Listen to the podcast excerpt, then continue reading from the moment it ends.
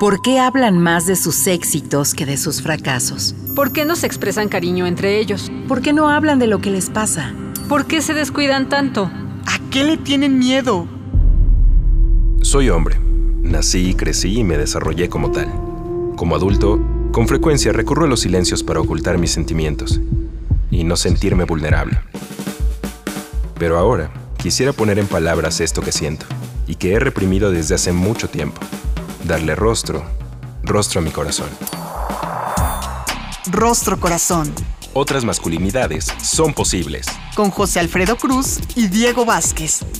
Rostro Corazón. Hola, ¿qué tal? ¿Cómo está? Bienvenido, bienvenida, bienvenide a otra emisión de Rostro Corazón. Me da muchísimo gusto saludarle como cada martes, pasandito el mediodía, y nos va a dar muchísimo gusto establecer contacto con usted a través de nuestra cuenta electrónica círculo abierto para hombres gmail.com, a través de la página electrónica www.circuloabierto.com.mx o a través de nuestras redes sociales, en Facebook, en Twitter o en Instagram como Círculo Abierto o, por supuesto, Rostro Corazón. Vamos al relato del día. Rostro Corazón. Aquí está Martín, el golazo. ¡Gol!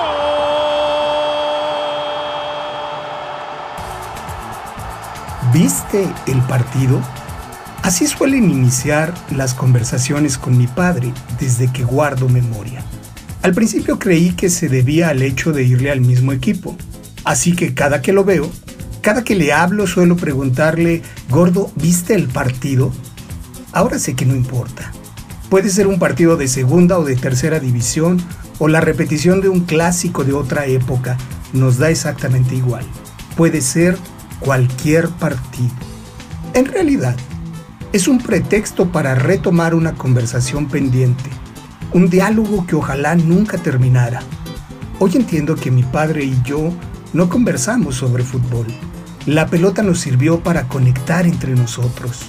Él nació en 1950, cuatro años después del fin de la Segunda Guerra Mundial, así que le ha tocado mirar de manera ininterrumpida 17 Copas Mundiales, dos de ellas en México, vio jugar a El Rey Pelé y nos maravillamos juntos cuando el Diego cobró venganza frente a los ingleses en el Estadio Azteca.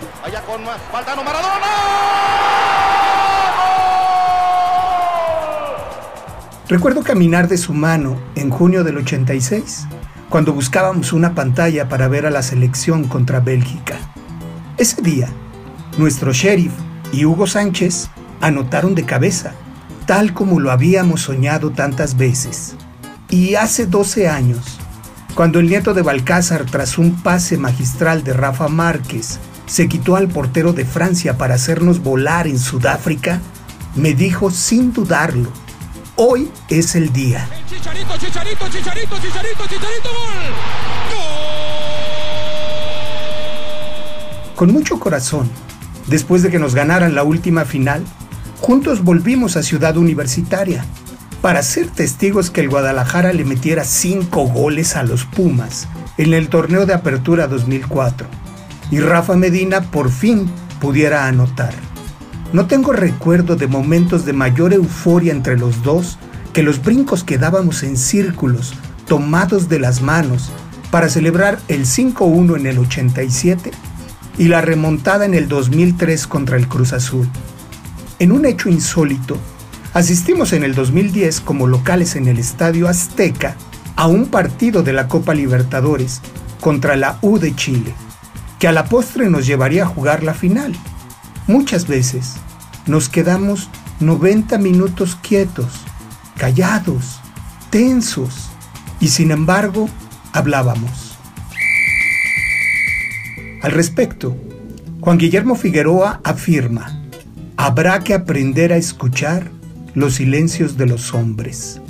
En los días en los que el mundo es un balón, en donde 31 países se ven directamente involucrados, cuando cada mundial espera casi un millón de turistas y más de 3 mil millones de telespectadores, no puedo dejar de mirar la relación entre la masculinidad, el afecto y un balón. Ninguna de estas variables sería posible analizarlas sin el componente del género. En nuestra cultura y desde la socialización, la expresión de las emociones y el afecto es sobreestimulada en las mujeres. Los hombres aprendemos a negar las emociones desde los mismos mecanismos. Solemos expresar el afecto únicamente a través de la pérdida momentánea de la conciencia. La explosión de un gol pareciera justificar el llanto, los gritos, los abrazos, la euforia.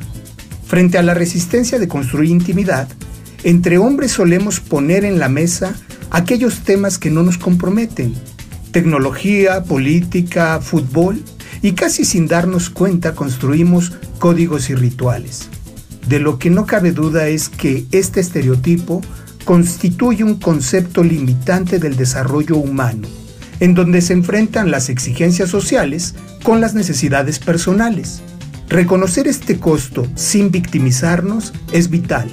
Hay hombres que solemos no percatarnos que lo que no se expresa con palabras, lo que no se llora con los ojos, lo terminamos llorando con el cuerpo. ¿Qué tipo de experiencias gratas, lúdicas, disfrutables nos estaremos perdiendo en el ejercicio de la paternidad? Por ejemplo, y de la expresión del afecto. Es menester iniciar un torneo mundial de liberación afectiva masculina, donde se puedan potenciar las relaciones con las mujeres, los, las, hijos, hijas y el resto de los hombres. La expresión del afecto no es femenina ni masculina, en todo caso es humana. Que la ternura entre hombres no sea clandestina. Hoy, mi padre solo enciende el televisor y busca un partido con la intención de mirarle, pero la enfermedad le lleva a terminar irremediablemente durmiendo. De cualquier forma, cierro el relato de hoy con la enorme necesidad de correr junto al sillón y convertir en eterno el ritual de abrazarle y preguntarle una vez más, Gordo, ¿viste el partido? Rostro Corazón. El relato de hoy, Viste el Partido, una columna que originalmente publiqué en la revista las Raíces con mi querida Aida Suárez, es el pretexto para tener una conversación de lujo sobre afectos, sobre masculinidades y fútbol con mi querido Fernando Bolaños. Fer es un chaborruco promedio, sin cabello, con lentes y barba, Trabaja como deportista, viajero y catador de comidas tradicionales. Sus hobbies incluyen la investigación e intervención con varones, violencia doméstica y salud mental, y la docencia universitaria. Originario de la Chilangolandia, recientemente se le ha visto rondando en el estado de Hidalgo. Responde a los nombres de Fercito Chulo Precioso y Fer, por supuesto, mi querido Fer, ¿cómo estás? Bienvenido a Rostro Corazón. Gracias, gracias José Alfredo, un gusto estar acá para platicar un ratito sobre este tema. Muy contentos, mi Fer. Yo empezaría por preguntarte, ¿qué parte del relato tiene que ver contigo? ¿Hay algún lugar donde te identifiques y por qué? Claro, eh, bueno, de entrada quisiera decir que qué bonito relato, ¿no? Es realmente conmovedor cómo se describe así eh, eh, el vínculo, ¿no? El vínculo entre, entre tú y tu padre. Y em, cuando lo leía y ahora que lo escuchaba, eh, sí, efectivamente me, me, genera ahí alguna identificación eh, respecto de mi historia con mi padre. ¿no? Ahí en la infancia hubo una serie de 8, 7 años que conviví mucho con él, no solo en el fútbol, sino que pasaba mucho tiempo con él todos los fines de semana, todos durante esos años. Estaba todos los fines de semana con él, viajando eh, a diferentes lugares o trabajando, ayudándole a trabajar.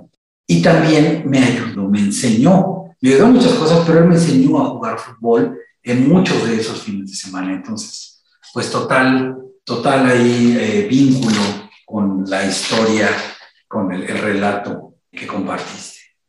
Oye, Fer, a ti y a mí nos tocó crecer en las calles, ya ni siquiera te voy a decir pateando un balón, porque a veces lo único que había que patear era el bote de una bebida azucarada lleno de papel, y ese era el pretexto para establecer vínculos, además que el espacio público nos pertenecía. Podíamos vivir en la calle jugando. Eh, parece que poco a poco hemos ido renunciando, sobre todo ahora en el confinamiento. Pero ¿de qué manera se construyen las identidades con el pretexto del fútbol? ¿Cómo se van configurando también los afectos? Sé que eres un amante del fútbol y un estudioso de la identidad masculina. que nos pudieras compartir? Eh, bueno, sí, sí, efectivamente, en esos, en esos contextos de, que describes, ¿no? De, de tener como pretexto un, recipiente lleno de papel para jugar, o a veces sí una pelota, o a veces hasta un balón, ¿no? Cuando ya era eh, muy, muy adelantado el asunto en la calle, a veces también en las canchas de, de niños, desde niños, eh, o en el colegio, como parte de los equipos, pero sí hay una parte muy importante del vínculo entre hombres ahí, ¿no? Del vínculo de los afectos, de la solidaridad, la amistad, la admiración. Muchos siguen estos códigos que, que son como alternativa a una expresión mucho más abierta de afectos, de necesidades afectivas de, de los seres humanos, ¿no? En este caso de los seres humanos con peine, de los hombres, ¿no? Hay una serie de necesidades válidas, reales, que, bueno, están frustradas por la cultura, por la educación que en muchas ocasiones recibimos, pero vía el fútbol se establecen vínculos, vínculos importantes y es un chance también para expresar afecto, ¿no? En contextos más tradicionales, pues el único, a veces, y bueno, ya, ya entendiendo un poco más esto al, al paso de los años, pues ya para mí, por ejemplo, es mucho más abierto, saber, reconocer y saberlo. A veces no se lo digo a los compañeros, no se, lo, no se dice porque es difícil digerir esto, pero sí hay un placer, ¿no? De la compañía, de la amistad, de compartir un rato con los amigos, de saludar a un par de personas, porque bueno, ahora todavía sigo, sigo haciendo ese deporte, entre otros. Oye, la mayor parte del tiempo parece que tú estás jugando, pero también estás analizando. Eh, eres un estratega, ¿no? Yo creo que el fútbol en la cancha es una representación de la sociedad y ya veremos por qué, dónde se coloca y cómo se desenvuelve cada individuo dentro del terreno del juego. Antes de irnos a corte yo te preguntaría cuál es la posición que más te gusta jugar en la cancha y en qué se parece a lo que haces en la vida. Lo voy a dejar ahí, en el tintero, para retomarlo en un momentito después del corte. Estamos platicando con Fernando Bolaños, querido y admirado amigo, sobre lo que tiene que ver la construcción de la identidad masculina y su relación con el fútbol o con el pretexto del fútbol. En un momento regresamos. Rostro Corazón.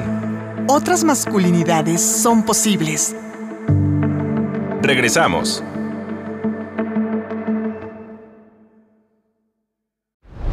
Rostro Corazón. Ya estamos de regreso en el rostro corazón a través de Ciudadana 660, platicando hoy con Fernando Bolaños, entrañable amigo, y decíamos hace rato, estratega, analista dentro y fuera de la cancha.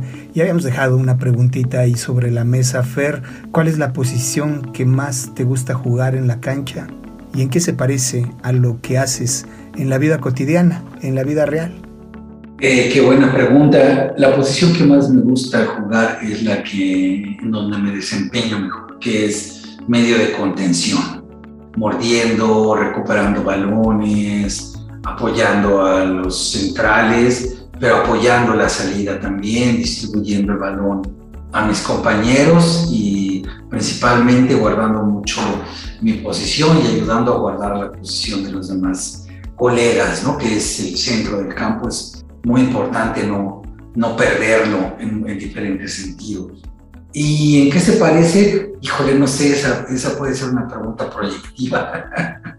pero, pero no sé, quisiera pensar, eh, me gustaría pensar que tal vez en, apoyar, ¿no? Creo que la parte del apoyo y de los vínculos con hombres es algo que me gustaría pensar que, que tiene que ver con mi, con mi práctica, ¿no? Fue, tiene que ver mucho con cómo aprendí a jugar fútbol, ¿no? Que como me, me enseñaron, en este caso, mi padre, que era, me enseñó a jugar con mucho de, de contacto, mucho de fuerza, y bueno, eso es lo que hago en, en esa parte, ¿no? Eh, para recuperar, pero ¿qué tiene que ver con lo que hago ahora? Pues bueno, que en ese enseñarme a hacer eso, pues me enseñó, era en un contexto de mucha compañía, y pues me enseñó a, por ejemplo, a confiar en los hombres, me enseñó a tener confianza en los hombres, me enseñó a, él era una persona muy cariñosa, entonces pues me enseñó a ser afectivo con otros hombres, a ser cariñoso, a abrazarlos. Y eso, bueno, pues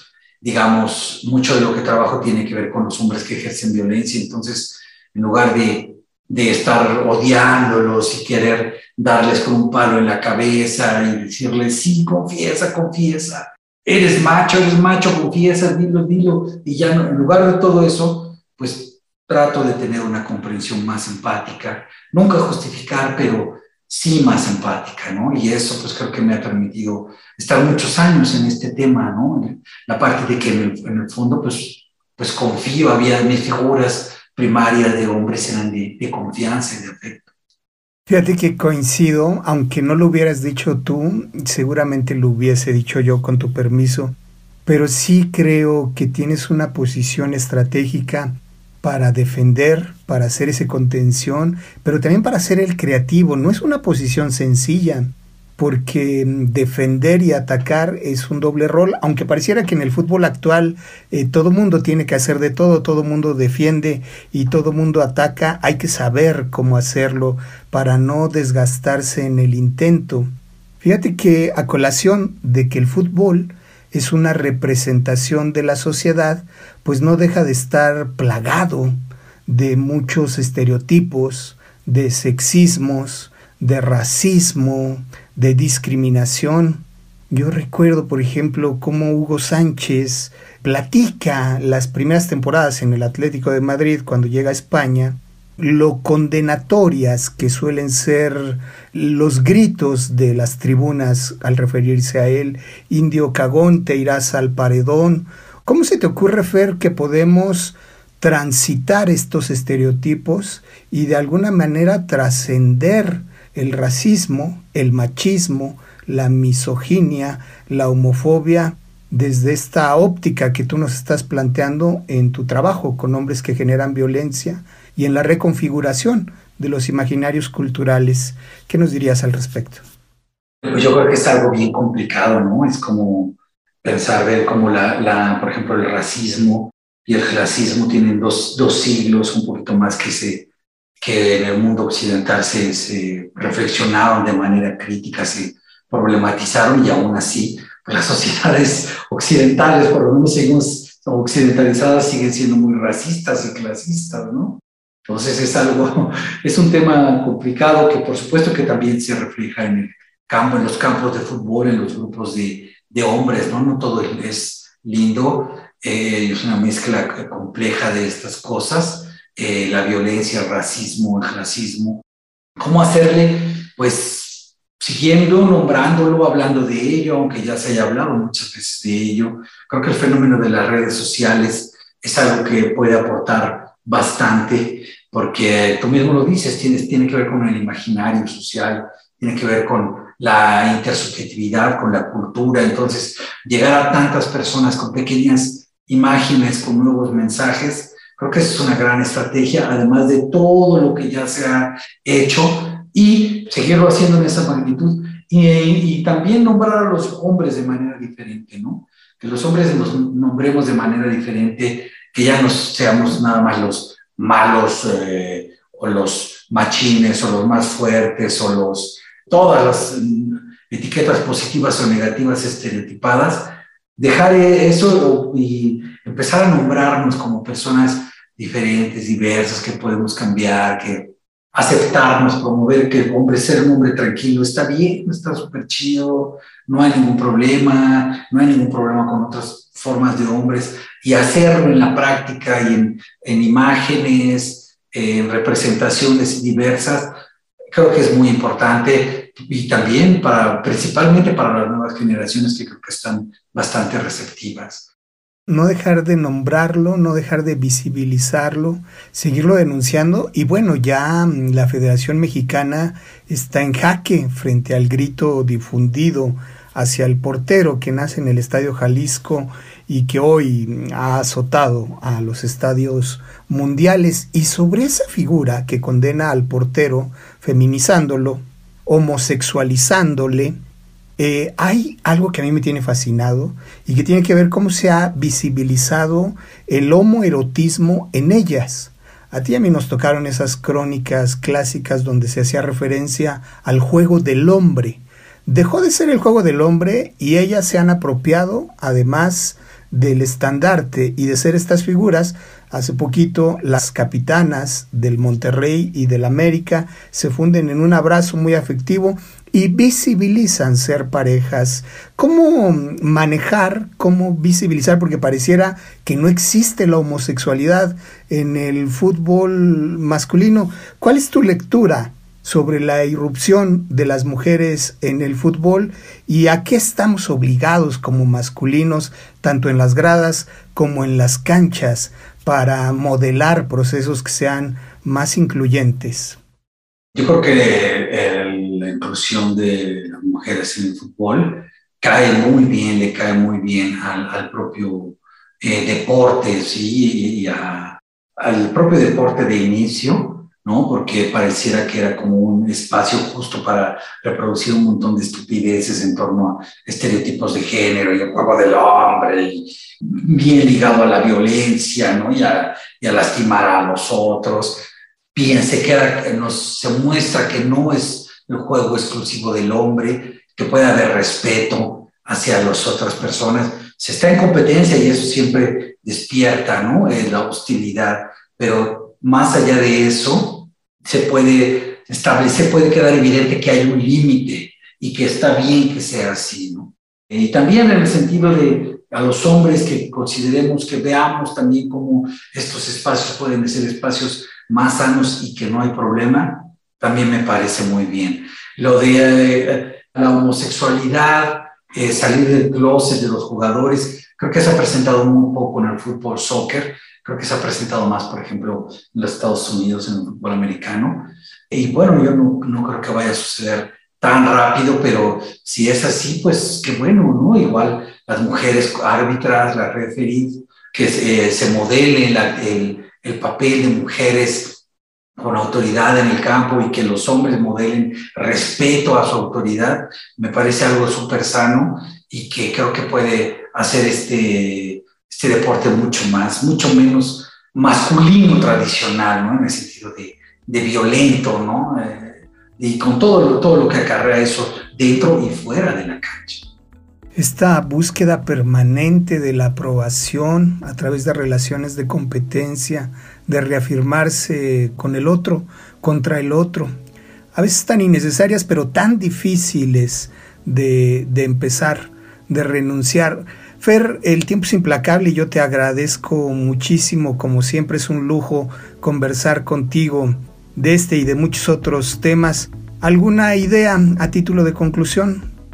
Pues es importante que los hombres nos empecemos a, a, a repensar porque el mundo ha cambiado en términos de género, en términos de relaciones con mujeres y va a seguir cambiando y nosotros tenemos que cambiar. Tenemos que dejar de hacer todas esas cosas que sabemos que no nos gustan, pero que hacemos por temor a no ser aceptados. Al diablo con todo eso y hay que ser más, más nosotros mismos. Casi que es una obligación frente a la coyuntura, frente al momento histórico que vivimos y yo diría nos lo merecemos. Fernando Bolaños, eh, querido amigo, entrañable compañero en la cancha y también en las convicciones y en el trabajo que compartimos. En la producción, David Mejía Cepeda, mi nombre es José Alfredo Cruz. No se pierdan las próximas emisiones de Rostro Corazón. Hasta la próxima. el Instituto Mexicano de la Radio presentó Rostro Corazón. Otras masculinidades son posibles. con José Alfredo Cruz y Diego Vázquez.